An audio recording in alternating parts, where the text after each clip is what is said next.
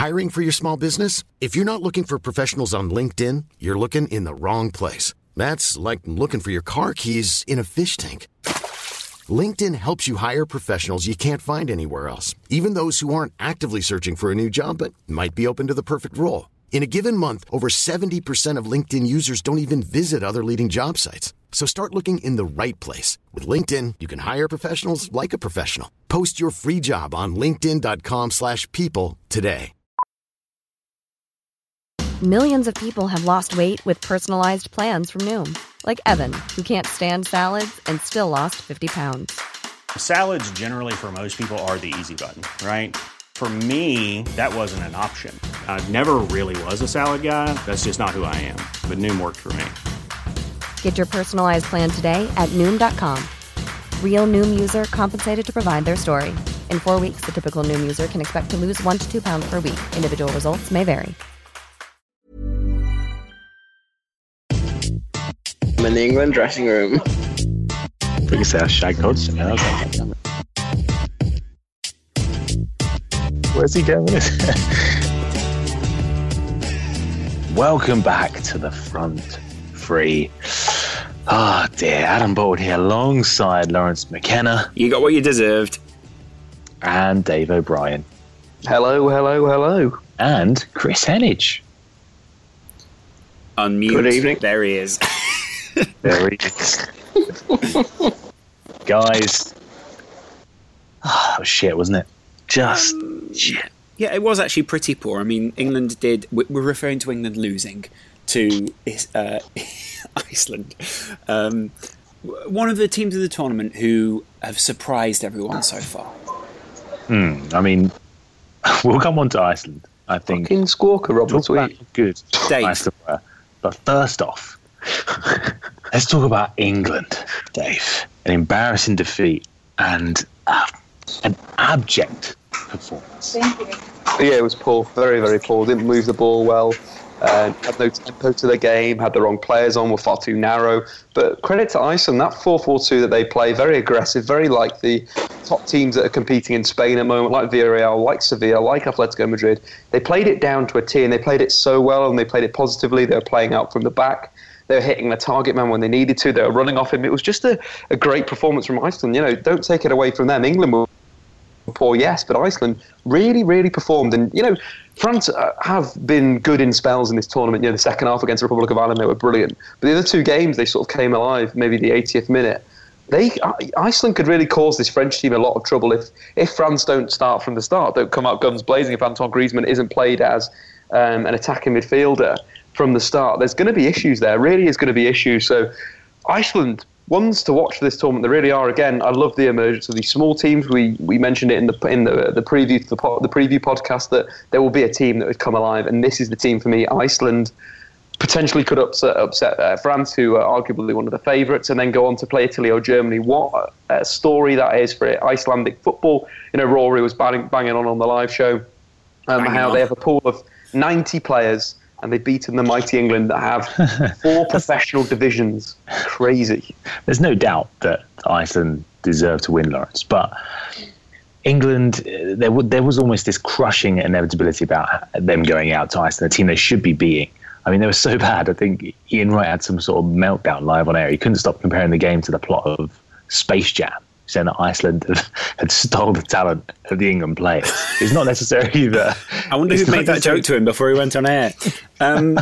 It's not necessarily that England... It's not surprising necessarily that England were bad. It was just how bad they were. Every cross was overhit. There were wayward passes all over the pitch. There just didn't seem to be any cohesion at all. The thing is, if it was the plot of Space Jam, then surely the Iceland players would have exhibited some of the qualities of England. But actually they didn't. Because... I mean, they were much better, essentially they'll have stolen it from some other team, not the England side, if that's the case. But also, what does that make Wayne Rooney? Does that make Wayne Rooney? Well, England lost in the end, so England are the monsters. I think, yeah, I'm not quite sure Ian Wright really fought through his Space Jam metaphor. Maybe it's Space Jam 2. Maybe he's seen the script beforehand. Yeah, I mean, yeah. Fair enough. Either way, I love Wrighty, and I think he's made some good points this tournament, so I will not hear him put down like that, Adam.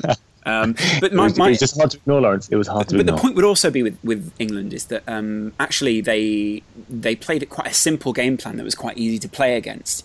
And so a real issue with them was that essentially you couldn't... There wasn't enough creativity, there wasn't enough sort of engineering within the side, and it was all actually quite two-dimensional. So when Iceland did play their game, well, look what we came out with. They came out with a couple of goals, and they attacked England in the perfect places, like Dave's already said. So England were left sort of flat-footed, and then the only time when they didn't look flat-footed was when Rashford came on, and they, well, just attacked. I mean, of course, Roy Hodgson stepped down after the game, Dave. I mean, obviously one of the most humiliating defeats in the national team's history, you have to say. I do feel there's something a bit disrespectful. And I almost feel like there's a fallacy of thinking in England that people sort of think, oh, well, if we change a few figures within the game, and we've got a few guys coming through that, by the way, were essentially developed by an Argentinian in the Premier League, then somehow things will be different. But actually doing this, and we said this at the last tournament, and they've said it in the previous tournament, before that, doing the same thing over and over again is known as sort of madness. But essentially it's also stupidity, and that's part of the problem. You know, there are some, I mean, the headline writers and the guys who've got the massive narrative pens are probably drawing huge lines over Brexit and everything else, because the guys who are conservative within football, within the FA, are going to be saying, well, we didn't do this, we didn't do this, we didn't do this. You know, essentially there are a lot of fall guys in the press, and no one's getting to the heart of it, which is that England is not developing talent in the way that they need to be developing talent. They're not training them in the way they need to be training, and it's a very there's a real lack of creation within the England side and within the England culture.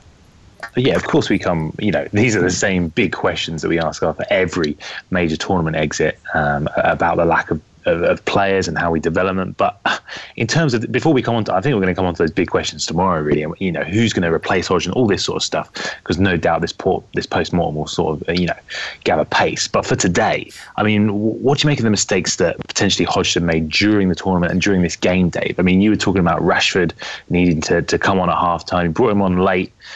He made somewhat of an impact, but maybe should have been given more time to do so. Absolutely insane. I just feel that the whole thing is a little bit too late. The decisions were very, very poor. Marcus Rashford, he's a player that plays without fear. It's something that I said pre-tournament, that he's a player that's played within a Louis van Gaal system, and he's excelled there. Jesus, that must mean he has some talent and has some ability to do things out the blue of a system. Again, Hodgson is a system manager. They played this 4-3-3, the 4-4-2 diamond throughout qualifying and again in the tournament. The 4-3-3 that he was playing was a very outdated 4-3-3. It was more like three central midfielders, three strikers that weren't tracking back and weren't making that second band of, you know, the band of five in front of the back four.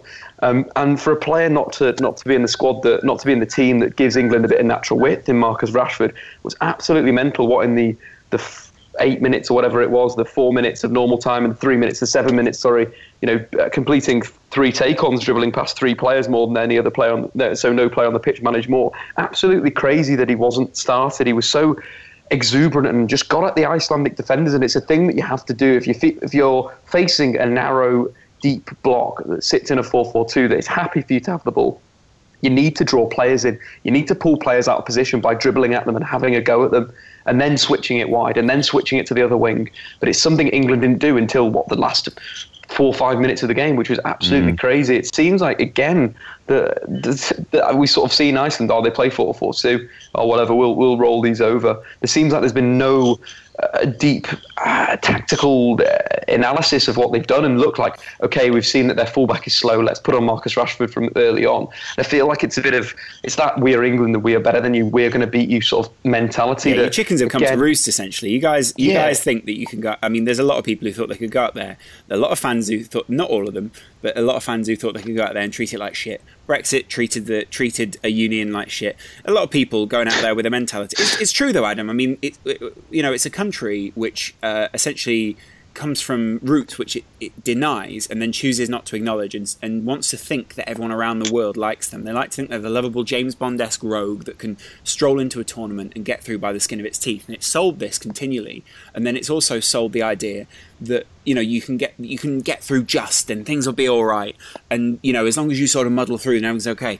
But actually what other countries have done is they've looked at how to progress in their football, and they've taken a very humble look at their football and not done what Britain has done.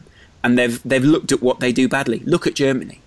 Look at the way they see themselves nationally. Mm. They have had a terrible history in terms of relations with other countries, not least because of the war, but because of other things as well. And you know they're looking at that, and at least there are people who are sort of engaged enough with their politics and knowledgeable enough about their history to know and therefore not repeat the mistakes of history. But England continue to do it. And that's because there are certain fallacies in the way they think. And they have full men over and over again. Some of those full men count as Hodgson, because Hodgson was in the job too long anyway. But why would you deny a job where you'd be like, you know what, yeah, I'll give it a try. I'm not going to turn down millions of pounds every year. A really great job and a way to build myself up for no reason. I see what you're saying about history repeating itself. I'm not sure I agree about England fans and the England team and the national team set up thinking they're loved and going in with any sort of arrogance or brashness, because I think there's absolute arrogance. Everyone recognises England aren't that good. Everyone knows. No. That's not true, though. They go in there and they do is England don't recognise that. England keep saying it because it's that false modesty. What they want to do is go in and go, no, we're not that good. And then post-tournament be like, what a comeback. The phoenix rises from the flames. Just like Britain in the Second World War. I don't think I really agree with that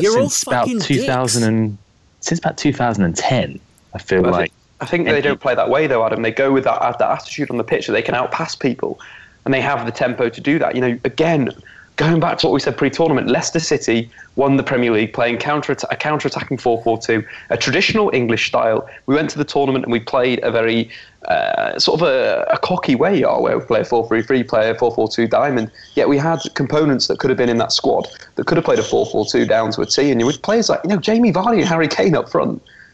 They how many minutes did those two get together as a front two? Absolutely crazy for me. Really crazy. I don't think those mistakes, though, come from hubris. I think they come from ineptitude on the part of Roy Hodgson and the people above them. But that ineptitude is based on what? It's based on a system which you can't just say it's just Hodgson. I mean, Hodgson is essentially fighting against so many years of issues that have been built up through the FA. And, you know, I'm not blaming it solely on that. I think it was a really poor tactical performance. I think there are a number of issues which directly relate to the side now and the issues that are immediately there, but those are short-term issues which if England were to deal with the issue or the issues that they have properly, would see a sharp change in, a sharp turn in. You see that in evidence in Germany, Spain, Italy, a number of other sides who have addressed their problems. Of course, because, I mean, even if we'd have beaten Iceland tonight, I don't think anyone thought, you know, oh, we're going to go and beat France all of a sudden because of how much better they are than us. It would have been papering over the cracks almost. I mean, in terms of this tournament, Chris, I mean, looking at it now, we've gone out to Iceland and it's been a poor tournament. We haven't beaten Russia. We failed to overcome Slovakia. It was a last-minute win against Wales, and now succumbing to Icelanders, I think the guys have pointed out, have a population of 300,000 people. I mean, it's the size of Leicester, essentially. What's your assessment of Hodgson in this tournament and the mistakes that have been made there? Well, population, I don't think, has a massive impact on your ability to produce a football team. I think you look at Uruguay, they prove that there's no real correlation between the two. I think what you can say about Hodgson is he's not the right man for this job. He is a very old-school, traditional manager with a limited set of skills that I think works for small nations that want to build their international teams or their international situation from the ground up to a midpoint. England have never needed that. They've always been at the midpoint. They've been stuck at the midpoint and actually falling backwards for a long time. His inclusion as manager, to me, shows that there aren't many forward-thinking people at the Football Association to begin with. And this is long before we even broach on the subject of the institutionalised nature of picking players, largely based on clubs. Now, this is obviously a conspiracy theory that a lot of fans of lesser clubs try out. At this precise moment, I'm struggling to see any strong case against it. because for me, Wayne Rooney, people like him, they shouldn't be starting for England right now. He's not good enough. He's simply not good enough. And it's not enough to make him the scapegoat and say he's the issue. He is really not. He is the symptom of a problem. He is not the problem. And this is one of the other issues that we get mired in, is that too often we focus on the symptoms rather than the issue at hand, which is the decision makers at the Football Association and those who decide to pay Roy Hodgson what they do and give him longevity after what was, let's not forget, a dire World Cup showing. They still chose to stick with him. And yes, he guided them through qualification with relative ease against much lesser teams. Yet when you take them to a tournament and you on paper play a team that, again, is, you would argue maybe 4 or 5 years ago, fit into the category of a lesser team, he still can't do it. And I just have so little time for England as a team and as a concept. I struggle to see why those people who spend the money and invest in tickets and hotels, and why they do it, because I don't see what they gain from it. They gain maybe a 3-0 win in Lithuania or Latvia. The most part, you look even just at the end game there. The Icelandic players, and that's been so small, it's got nothing to do with that. It really hasn't. There is a genuine connection and bond between player and fan, and appreciation for what they do. There simply isn't that with England, and there hasn't been for a long time. There is a disconnect between the players and the fans that I think really harms the national team as a consequence. And part of the problem is the Premier League is marketed as the best league in Europe. Yet realistically, how many of those England players are leading men for their club or have been this season? I mean, Chris, it's also perfect. I mean, what about the perfect contrast with a country like Iceland, who treated a real problem in their country as the ultimate challenge for them, and have built a side with the resources they've actually had. They've acknowledged what they have, and they've acknowledged what they're working with. They've not just said, oh, we've got the best league in the world, we've got the best, we've got this, we've got that. And they've essentially looked at how to build a team out of the resources they have and built something, and then gone to a tournament and executed that well. England haven't done that. Yeah, Iceland have adapted to the stones that were thrown in their path. The recession hit them incredibly hard. It forced a lot of domestic clubs to get rid of higher-earning foreign players, and that gave opportunities to Icelandic players. I think we can talk about the infrastructure that they implemented and the pitches they built and the coaches they put through. There was also that little element of fortune in the sense of that while the recession crippled the country, it did have some benefit to at least the domestic football situation. The fact that, again, that country can be that organised, that should be another instance where you think, why is England still struggling to find that organisation? Because of the institutionalised boys club that runs the FA. And that's part of the problem, is that too many of the same people get the same jobs over and over again. There is a very small pool for what is a country that could attract much bigger. I sat and watched Chile last night and was genuinely enthralled by them as a football team and a prospect. Even when they went down to 10 men, they sort of reorganized themselves. They went to a 3-4-2, and they looked just as dangerous with 11 men as they did 10, if not even a little more dangerous than 10, as baffling as that sounds to anyone listening. But again, I look at a country like that, and I look at the way that the coach, Juan Antonio Pizzi, speaks about the supporters and appreciating them, and the players, and the commitment of players like Arturo Vidal. I don't see that commitment with England players.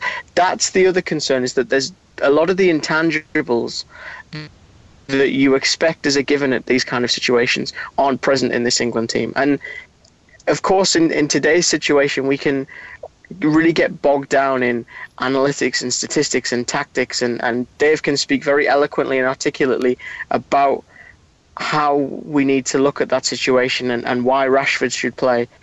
It's a multifaceted problem, though. It's a mixture of that, and then a mixture of the fact that these players couldn't get up for this game after they went 2-1 behind. They shrunk inside themselves and never really recovered. And why is that? We need to work out as much as why is that, as much as why are these players not able to play in a cohesive unit, when some of them Vardy, Kane, etc. have had a really good season in the domestic league. Can't wait to see the top 5 reasons why England won't win the next tournament, or whatever it is, where we don't actually analyse what's going on and we just sort of try and make a series of clickbait out of it. So I do think that's part of the issue, is that people aren't currently looking to analyse anything serious. They're just looking to name things one video after another. And essentially, I think there is a big issue. You meant TFR, Lawrence? No, what I'm saying is there's a lot of very clickbaity things out there. There's a time for discussion, which TFR definitely covers, and then there's a time for covering news in a very in a better way. And there are times where I don't think that we particularly do that well as a sphere, because a lot of people rather get the clicks than get the analysis. They don't want the long form stuff, they want the short term hits. And that's why England have real PR issues, because people want a soundbite ahead of wanting something of actual worth. And that's why we ended up not in Europe, because people want a soundbite, which is Boris Johnson, ahead of someone who's got a longer answer, like Corbyn. And they'll blame the wrong people, but essentially there are a lot of issues, I think, with both of those things. And there's a huge... I do think a lot of the analysis and the relationship between Hodgson and the other guys is down to a media that wants to snipe and wants to set up a place where they can essentially get clicks ahead of sort of sending out correct information. People would rather be first and getting millions of views than second or third and getting, worthwhile views with content which is actually looking at the situation. I know, of course, there are the large problems, and like I say, they always come after major tournaments. I'm not trying to do Iceland a disservice by mentioning the population size, but you'd assume with the size of our country, there's a bigger pool talent there, bigger sample size. That's why you'd expect them to beat Iceland. Now, you're pointing out that, of course, Iceland have been more effective in the way that they've brought in new infrastructures and the way they've actually set up their national team. And, of course, that's something that England haven't done for a long time. Mm-hmm. And, of course, that's all going to be raked over. But some of the issues that Kristen brings up there, Dave, he's talking about player motivation. He's talking about setting up this team tactically. And surely in this tournament, that rests on Hodgson's head. And that's why, as well as all the failures of the last 4 years, he basically had to. Dave is not there anymore. Sorry, lads, I was on mute. Technically, I think that Roy Hodgson, they should have evaluated that in the last tournament. Same issues that were there are still here now. And again, it's what kind of frustrates me is there's no one that's sort of forward-thinking that we see in the media that has a chance to be in this role. Someone like Eddie Howe, that is quite a forward-thinking coach, got into the coaching game very early. He's someone that should be touted as the next England manager, or he should be using experience to potentially look to help to others follow that same path. Go back to how much it costs to do the level one. Absolutely mental in coaching. Too much money. Absolutely crazy. They should be paying people to do that course. Or they should be supporting them in a better way, doing, okay, we'll pay for the course and then you have to do X amount of hours at your local club. Do something like that. Get coaches into the game. Get people that are forward-thinking into the game of football to give England something else. Look at the great tactical writing that we have on the internet.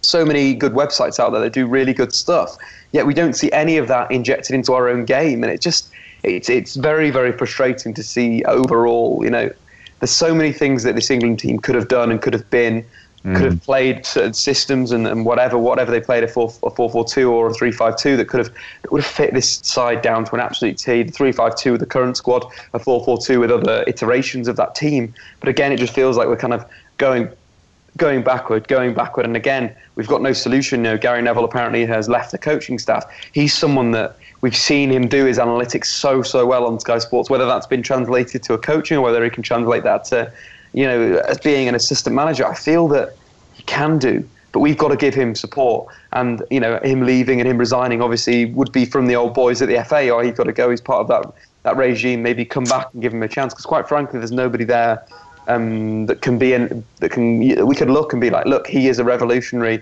in the English game, and that is through education, that is through teaching, that's through understanding, but also is through giving these people time. I do think England is looking, they are looking for a messiah though, and that's the wrong thing to look for. Yeah, that is the wrong thing. We should be looking to produce a lot of coaches of quality, right, Lawrence? They should. I mean, what they should be looking to do is, doing the same as a lot of other countries look for, not just one person to focus everything around. There's a lot of issues in the game, I think, which is probably a longer podcast, but we will find that out. In the coming days, I think there'll be a big post-mortem over England. But yeah, I mean, anyone else seen the great clip tonight of McLaren on Sky? I was just about to say, on the plus side, we did get Steve McLaren's reaction and analysis on Sky Sports News. He sort of, after the first England goal, he's sort of waxing lyrical about how England are playing and how they're sort of cutting Iceland apart and Iceland aren't really offering much. And he's sort of mid-sentence. When he says, like, oh, I think he says, yeah, it's Gunnarsson. And he's sort of, they've only got one thing, and that's one big guy up front. Oh, no. And he's sort of like, oh, no. I mean, you feel a bit sorry for Steve, don't you? Because, you know, poor guy. Poor. Not in the slightest. Poor Steve. No, yeah, I mean, Kristen really doesn't. Generally got no sympathy for Steve McLaren. Why? No, I've just seen the clip. His face absolutely drops. Because I think in a lot of ways, Steve McLaren embodies the problem. He's someone who is limited tactically. I think he's actually incredibly stubborn, bordering on smug at times, and I think he's unwilling to embrace modern football in the way that it needs to be embraced. And yet he is still in a prominent position. Yes, he's not coaching at the minute, but he's handed a prominent analysis position. And this is the thing that sometimes gets lost as well, is as much as you want to talk about getting coaches into the game, the people that we use as analysts are arguably just as important because they're influencing and they're shaping the young minds of the game as well. Yeah, they're leading the discussion, and you know, look, we can all think of examples, and we've all talked about it off air.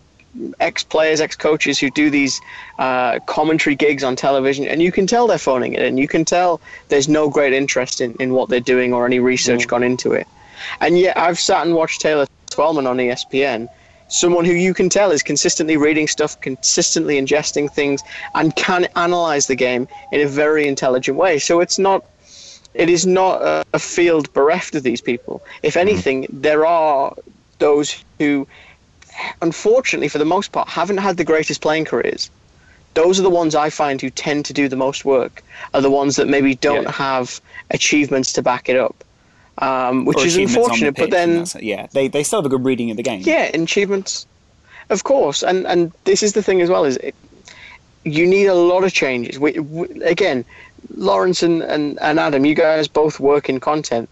You know exactly what it's like when you'll do a video shoot and you'll be handed a, will not name people, but generic ex-professional who, for the most part, will stick to cliche and stick to things that can't really be proved one way or the other, a lot of intangibles, and list those off as being important factors in the game. But he's cracking banter, Chris. He's cracking banter. That's the thing. We've replaced analysis with pretty much, what is it, a cheap laugh or a joke. That's... The question is, did we ever have that analysis, Chris? I think you made some really good points there. I think Danny Drinkwater is one of my favourite pundits, and he won stuff at Manchester United, but he had a pretty decent career playing League football. You know, I'd love to be in his position. Danny Drinkwater. Sorry, Danny Higginbottom. Yeah. Sorry. Okay. Sorry, Lawrence. Sorry, Lawrence. You know, don't kill me. But no, I just thought I've never seen his analysis. I'd love to see it. Okay. I know you're a bit upset right now, Lawrence, but people make mistakes. Yeah.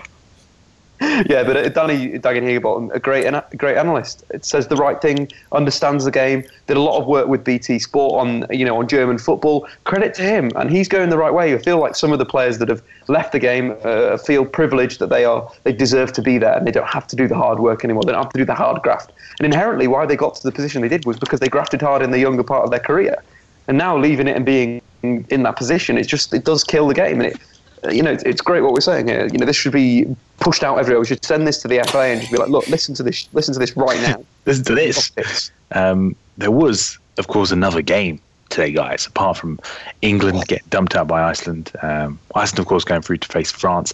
It was Spain, Italy. Italy winning 2-0, Lawrence, superbly organised team, dethroning Spain, ending any sort of slim chances they had of winning that unprecedented third European crown. Yeah, I thought it was a very impressive performance. I mean, Italy did what they needed to do.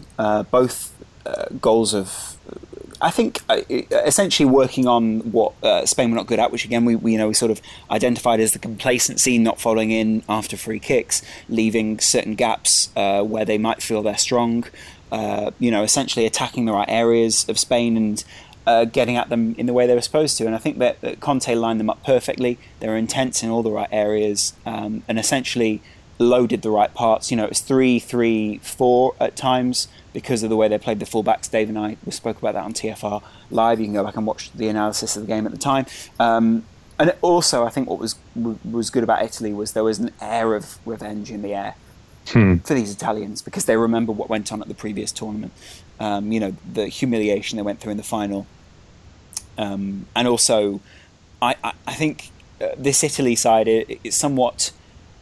There's somewhat of an NBA sort of vibe about it, that it's sort of like, you know, it's the sum of its parts. And, you know, we've spoken about that already at the tournament, but some other sides that maybe didn't have the individual talent maybe had to make up for it in other ways. I think people underestimate, what the Italian side is capable of. It's going to be so interesting to see them line up against Germany in the next round. And I think in many ways we're going to see Spain go through another transition now away. And it'd be fascinating to see who they put up as manager next, because... You know, Del Bosque has been there for quite some time now, and you know he's benefited from a lot of club work, which is, I think there's a big difference between the club work that Spain have got, which is, you know, Real Madrid, Atletico Madrid, Barcelona, who have all looked to put in progressive systems. That's the thing, isn't it? As good as Italy were, Spain were pretty poor, Dave. I mean, it does show how far they've fallen. I mean, they did suffer that humiliation at the 2010 World Cup, and as Lawrence says, it feels like they need to go in a new direction now after Del Bosque. The 2014 World Cup, sorry, Adam. Sorry, that's the one. 2010 World Cup, didn't they win that one? Yeah, that humiliation. Did they? Yeah. They humiliated everyone else. I think that this Spain team, you know, mentioned before, is in massive transition, and they've got no identity at the moment. They weren't on par, and the Italy team was so aggressive. They pressed them well. They played Spain how you should be playing Spain. I was so impressed with both of the wing backs. Florenzi and Di Siglio were absolutely brilliant. Di Siglio winning 3 out of 3 of his tackles. You know, 6 clearances, making 2 interceptions. Defensively was really good, but also going forward created 2 chances. And then Florenzi was the outlet on the right-hand side. I thought they were both brilliant, and they played their positions perfectly.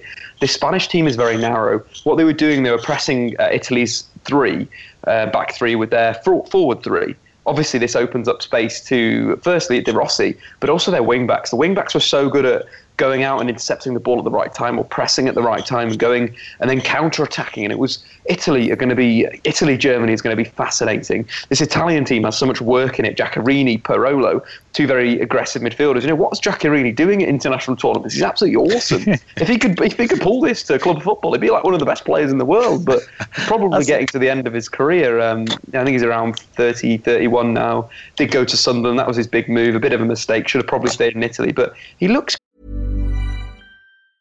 I'm Sandra, and I'm just the professional your small business was looking for. But you didn't hire me, because you didn't use LinkedIn Jobs. LinkedIn has professionals you can't find anywhere else, including those who aren't actively looking for a new job, but might be open to the perfect role, like me. In a given month, over 70% of LinkedIn users don't visit other leading job sites. So if you're not looking on LinkedIn, you'll miss out on great candidates, like Sandra. Start hiring professionals like a professional. Post your free job on linkedin.com/people today. Hey there, it's Michelle Norris. I'm host of a podcast called Your Mama's Kitchen. When I travel, I'm usually looking for a way to find a taste of home when I'm not at home. And one of the things I love to do when I am at home is entertain. And Airbnb allows me to do that. When I was in California recently, I rented a house that had a great kitchen. And when we were sitting around the table, we're all thinking, we're in someone else's house. Someone could be in all of our homes as well. If you have a home, but you're not always at home, you have an Airbnb. Your home might be worth more than you think. Find out how much at airbnb.com/host. Good. He looks so good. And with Bonucci, Barzagli and Chiellini, wow, what a back three. And then Buffon in goal, that save. Obviously, David De Gea got the headlines for the goalkeeper, made, 4 or 5 world-class saves, but Buffon made that crucial save at the end of the game when I think it was still 1-0 to Italy, and he made that great save, got down low. But I was so impressed with Italy, as I was when they played Belgium. I mean, you talk about brilliant Giaccherini there, Dave, and surely even that just speaks to how well-drilled Conte's got this team and how he's got them, as Lawrence says, they're more than the sum of their parts. Well, the defence is very strong, they are lacking up front, but they're looking rock solid Chris. And as these guys are saying, they're going through to play Germany in the next round, and you feel like the winner of that could well go on to win the whole thing. I really like Italy during this tournament. I've really enjoyed watching them.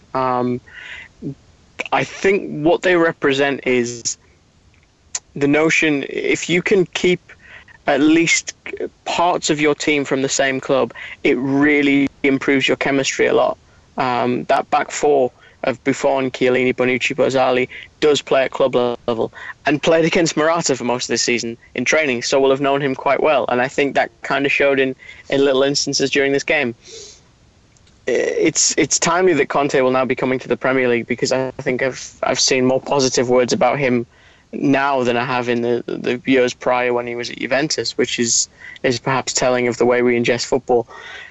I think in general this Italian team is well drilled, and it goes back to the discussion we were having with England. A system will usually win you a tournament, not individuals. And the second you move away from the notion of a talisman, I think you start to make progress as a team. Because look at the team that won this, won the World Cup in 2010, Spain, their opponents. There was no standout player for them. There was no talisman. It was about the team. I would argue a similar situation four years on in Brazil with Germany. Even go to the Italian team of 2006. I don't think there's a talisman in that team. I think it's a burden that is shared amongst the squad and amongst the group as a whole. It would be, I think, a little bit naive at this point to say they will definitely win it. I think you're right, though. They have the greatest chance to potentially do it relative to where they started, because people... It's self-included, didn't think they would go far, but I think they've operated with a discipline that will scare most opponents, most particularly Germany, I think, because I don't think Germany can match that level of structure or organisation at this precise moment. Chelsea fans getting very excited about this one in the TFR Towers. Get very excited about Conte. Be fascinating to see how he gets on next year. And indeed, in this tournament, there was one other little bit of news today, though, we should probably talk about, and that was Lionel Messi announcing his retirement from international football, Chris. This, of course, coming after Argentina lost the Copa America final last night to Chile on penalties. Messi missing one of the penalties, of course, as Argentina lost a third final in 3 years. Now, Messi coming out after the game, some interesting quotes from him. There's the little bit of... There's a gap in there, essentially, for him to come back from this. But he says, I think this is best for everyone, first of all for me and then for everyone. I think there's a lot of people who want this, who obviously are not satisfied, and we are not satisfied reaching a final and not winning it. It's very hard, but the decision is taken. Now I will not try more, and there will be no going back, is what he says. Now, Chris, obviously very emotional Messi after the game, and some people saying this may not be definite. What's your sort of immediate reaction? Because you're obviously there at the final. You were there seeing Messi in the flesh. Yeah, I quickly learned what the word terminar means in English, and its significance to what Messi had said. Funnily enough, I was privy to that conversation. I can honestly tell you I didn't understand what was being said because it was all going quite quickly in Spanish. But he did then come down and do the second mix on and kind of talked a little bit more. What you can say about that is, yes, Messi was hugely emotional. He was in tears at the end of the game. And even when the fifth Chilean penalty goes in, my eyes were kind of drawn to the Argentina team to see the contrast between emotion, because as the Chile bench and everything flooded towards their goal scorer, the Argentinians, for the most part, just collapsed because there was so much history riding on this game. I mean, Olé, the big sports paper, ran the headline, "We can't lose going into this game." And in the piece I did for Yahoo, I kind of toyed with the notion of maybe it's like bragging, kind of, we can't lose, we're so brilliant. Or actually, it was intense nerves, the notion of we can't lose a third final in 3 years. Because that's the other thing. This was, I think, Messi's fourth final now. I believe Mascherano's lost five finals with them. They have really cemented an idea of being serial chokers at international level. And, that was the question asked of Tata Martino in his press conference after, is how do you explain this? And he did kind of climb into a real ambiguous answer and say, our players know that these things can happen. I thought we deserved to win it in the 90, in the 120 minutes, but we didn't. These things happen. I think, honestly, there is a mentality issue with Argentina at this point. They looked incredibly meek for large portions of this game. Funnily enough, prior to Messi's confirmation of retirement, the big talking point was the referee. You should definitely consider retiring. Well, I mean, look, if you look at his refereeing record, he sent, I think, 4 players off in his last 5 games. Yeah, he loves a card. Oh, he loves a card. He even Roberto Rojas was telling me that he even refereed the game between these two in World Cup qualifying earlier in the year, and that game he handed out 6 yellow cards, and he just didn't have control of things. You could see it. Every time there was a decision, the players would surround him. In fact, for Marcelo Diaz's second yellow card, it's Messi that is gesturing instantly to get him a booking after he fouls him, and it was a poor first half, really. I think the second half you saw a little bit more football. But throughout the 90, even 120 minutes, there was just flickers of brilliance from Messi, just kind of the trademark of what you expect. He would look great with the ball at his feet, but that final moment that he needed was an issue. But I think if you're looking as well to appropriate blame, you have to give a good portion to Gonzalo Higuain because he has the best chance for Argentina. Credit also to Claudio Bravo for producing a really sensational save from a Kun Agüero header, but that doesn't explain the fact that Gonzalo Higuain one-on-one decides to chip it instead of just smashing it. Anything. Don't try and... It was on the one hand, it was needlessly complicated. On the other hand, to me, it spoke of someone who was very nervous. And I wanted to ask Martino at the end, was he at all concerned when that chance went begging? Because there was just something about the way he approached it. Having seen him for Napoli this season and the confidence he plays with, there was just this hesitation in the way he approached the ball when he was going to strike it. I think the difficulty with this game is, though, we're so focused on Argentina because of the prominent story that broke after it. Ole's headline today, funnily enough, was "Don't Go," with Messi on the front cover, of course. I think Chile deserve immense credit as well, though, because they played this game expertly. I didn't give them a huge chance going into it. I did think that Argentina would finally break that duck and break the hoodoo. But what you have to say about Juan Antonio Pizzi is he's developed a very assured style, a very confident style that is really difficult to play against. It's high intensity, it's high pace, but not to the point where they burn themselves out. They've got enough key components, Arangui, Sanchez, who can keep going for 120 minutes, basically. They were running pretty much the pair of them. And that allows them to pressure teams in a way that I think few in the world can. And it really didn't settle Argentina at parts for this game. And I think it's interesting that he said, they've raised their ceiling, this team, and he hopes that they keep doing that because I think we could start to see something with Chile now. There's just something about the way they play. I think if they can maintain the structure that they have with Pizzi that maybe they didn't have defensively with Sampaoli, we could start to see them really do something in not only CONMEBOL but also on a world stage. Chris, I see you've already started tweeting certain managers to see if they're still free. I did jokingly tweet an account that was linked to Marcelo Bielsa, saying if he wanted the England job. But I mean, that's the thing. He would be so perfect for that. To try and give them, just to kind of give them a little bit of vim and vigor. And this is the thing. I think he could inspire them a little bit as well because Dimitri Payet said just last week that when he worked with Bielsa at Marseille, he really bought into it, and he told this anecdote of, I think it's Mandanda he turns to and says, after a team talk from Bielsa, "I would die for this man now." Now, that might sound quite sensationalist, quite melodramatic.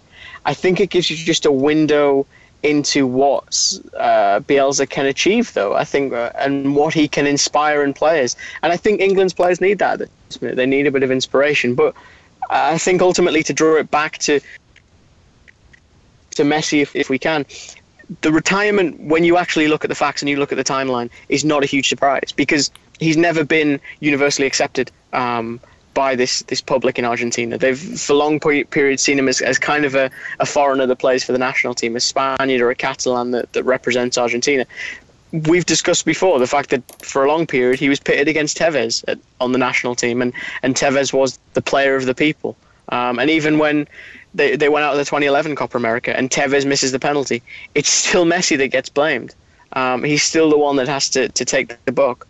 And I think there comes a point where you tire of that. You know, you tire of trying to prove yourself to people that, for the most part, will likely never accept you as one of their own. And I think in terms of his retirement, you know, I did something with Adam for the Football Republic in which I said maybe it wasn't the best idea. Okay. I think the benefit for him is he can go away now and decide if he really wants this. He can spend some time away from the national team and watch them from a distance and see, do I miss that? Do I miss the training camps? Do I miss being with the guys? Do I miss the opportunity to leave that legacy? Or am I willing to accept that my legacy with Argentina will be a runners-up medal for the most part? Well, it does also seem like there are elements that he's posturing a little bit with the guys who are at the top, doesn't it? I mean, that's at least the theory, that he's sort of there's elements of you don't know what you've got until it's gone. There are also elements of that, you know, essentially he's not very happy with the AFA. Of course. I mean, look, this is the thing as well. I think of the rush of emotions and everything that was in the press box and in the press room when this was announced. I can only imagine the complexity of emotion that he felt, having lost that fourth final, having struggled to get himself that winner's medal that he so much desired. And as you rightly say, Lawrence, he's had issues with the AFA. He referred to them as a disaster after their flight in Houston was delayed. And the AFA did that in general, on Instagram, didn't he? Did a little Instagram post. I mean, this is the thing. It's difficult to brand the AFA as anything other than a disaster at the minute because of the situation they're in. FIFA has already had to come in and take over things and sort things out. That story really is far from concluded. You know there's an issue now when FIFA are coming in and sorting out your problems. Yeah, exactly. It's a difficulty that, again, I think plays into the emotion of he just looked very tired last night. He looked very tired, he looked drained, he looked upset. And again, it is the heat of the moment. I think that's what's motivated the decision. I'm sure those frustrations with the AFA sort of contributed, but I doubt it was that. I doubt it's some sort of game of brinkmanship. As Lawrence said, it seems like it's very.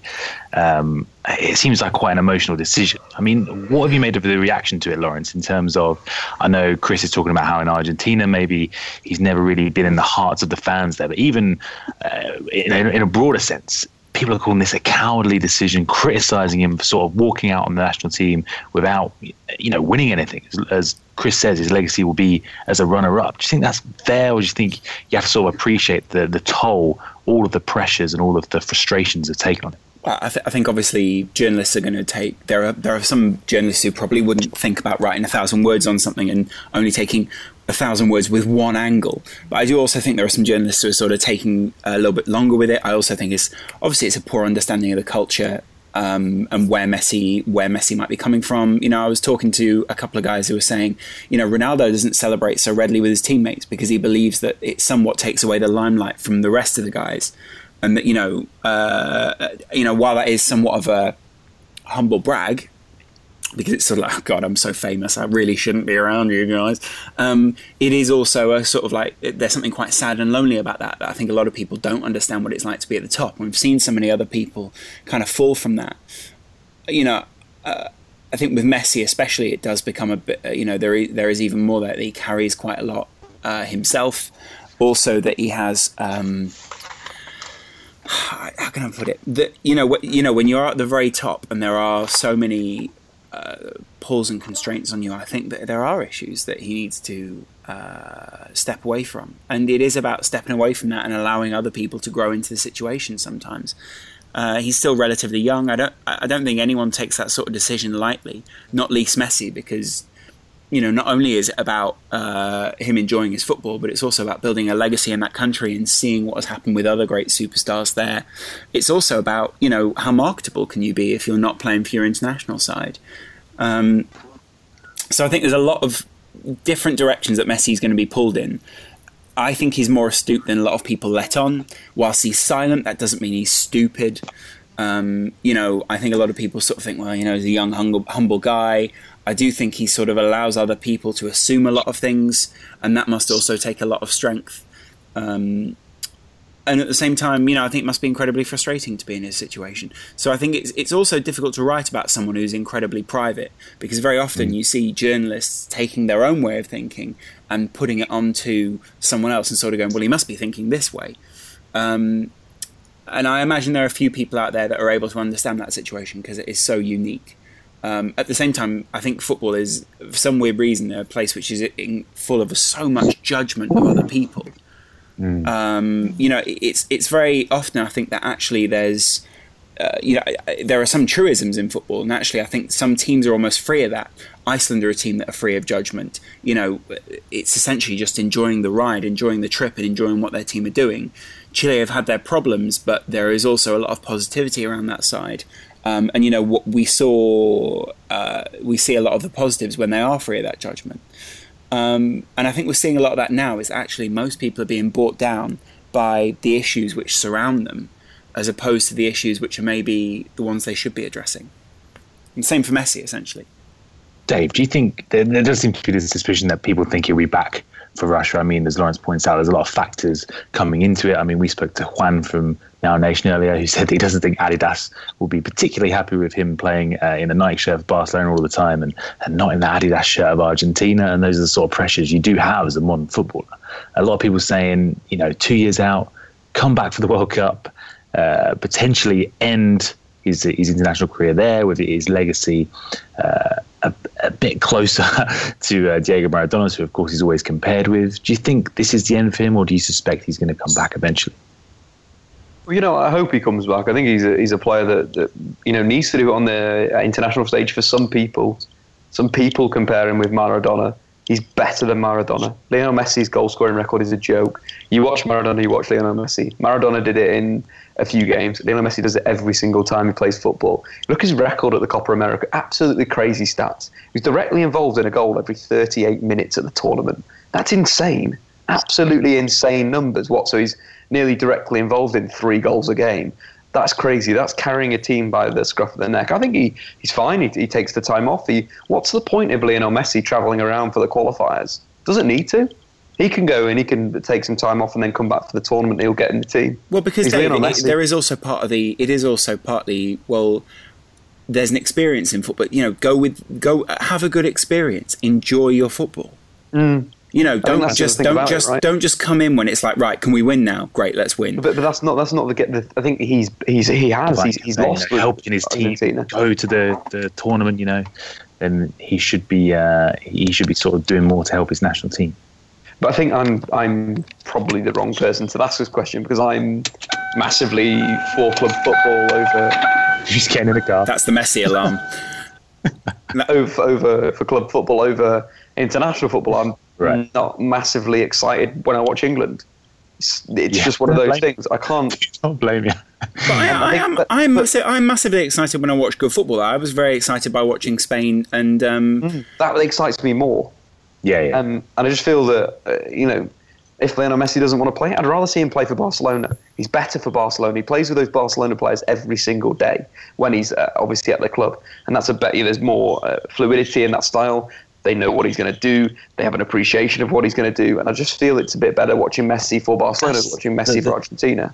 The thing is, though, as a player, you know, for his legacy almost, he is, for me, the greatest player of all time. But for a lot of people, this is putting a black mark on his career. So to walk out on a team like this when he is the best player in the world, the most influential player in the national team. I don't think he's walking out, though. Essentially, if he was the only, but if he was the only person in that side that was fantastic, then you'd sort of be like, oh my god, he's left this team bare. They've built everything around him. To some extent, they have, but at the same time, they have other leaders. Mascherano in there, like you say, Higuaín is still a pretty key striker for them. Aguero is fantastic. You know, Maxi Rodriguez was still a fairly sort of prominent player in that side for quite a while because of the way that he treated Argentina. You've got so many other. Di Maria. Mascherano has retired. Yeah, but you know what I'm saying is that it's not just. I mean, I'm more gutted that Mascherano is retired than anyone else. But, you know, I also think that it's also the emphasis that we put on players and people at that time. I do think in the fullness of time, the fullness of history, we see the significance of those people. And I do think that at the moment our eyes are drawn to look at this icon, look at all his individual achievements, look at this, look at that, because that's what football's looking for at that time. And you know, essentially we will look back at some point and think, God, the media ire and the number of eyes on one guy that's ridiculous. And I think we will appreciate the achievements in another way, even very soon, I imagine, even in just a few weeks, you know, even in a couple of years, and we look back. So I think there's a lot more to it. And I think, you know, Messi and Ronaldo and a couple of those other guys are very much crafting that because they've learned from other guys. They have learned from the likes of, I mean, essentially the blueprint was laid down by O.J. Simpson, and that, you know, it's no joke, and that was followed by Michael Jordan, and you know, the original Ronaldo tried to follow that as well. If he hadn't been so plagued with injuries, then we would have seen a similar sort of legacy laid down by him. Cristiano follows it, Messi follows it. What a fucking dinner party this is turning out to be, by the way. But you know what I mean, though, that these guys are building a brand, and that brand, the word brand is synonymous and a synonym for so many other things that go on in football and go on in sports in general. And I think Messi realises a lot more than maybe some other people who are writing in the short term do. I do feel like, you know, there is, as you said, there's so much focus and so much pressure on Messi, and when things go wrong, and, you know, obviously this is a massive story, him retiring from international football, it becomes all about Messi, and it becomes such a negative thing when it's harder to say he dragged Argentina, it feels like, to this final this time. He's been sensational. Copa America, again in 2015 last year. He was very excited.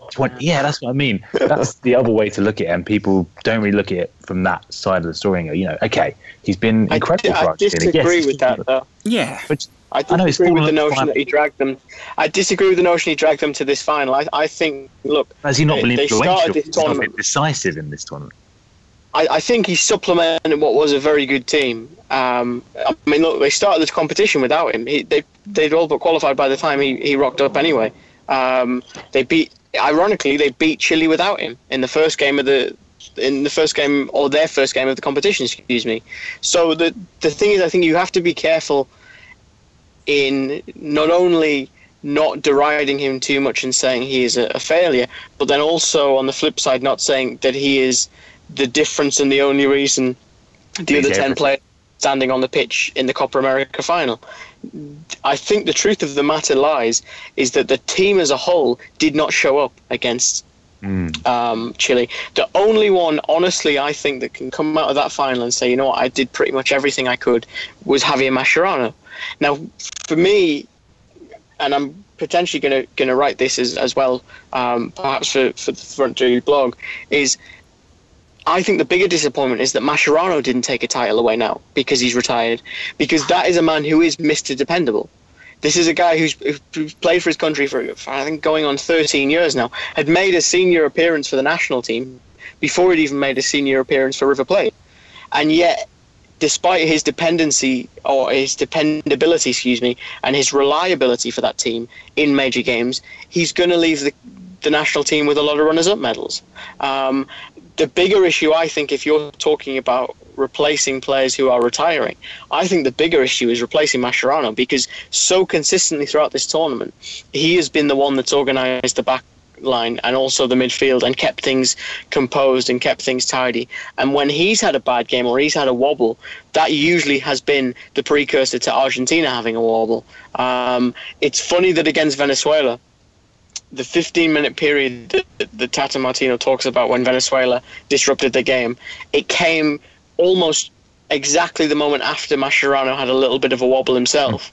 And I think for me, he's the bigger fulcrum in terms of the team dynamic and the way that they maintain their composure and all that thing than Messi's. Messi's influential in the attack.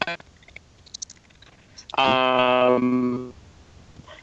think for me, Mascherano is the most important cog. It just feels like, you know, was it 5 goals, 5 assists, and already people are forgetting about that and going, it's failure for Messi. It's another failure, and failing to recognise at least the contribution he made.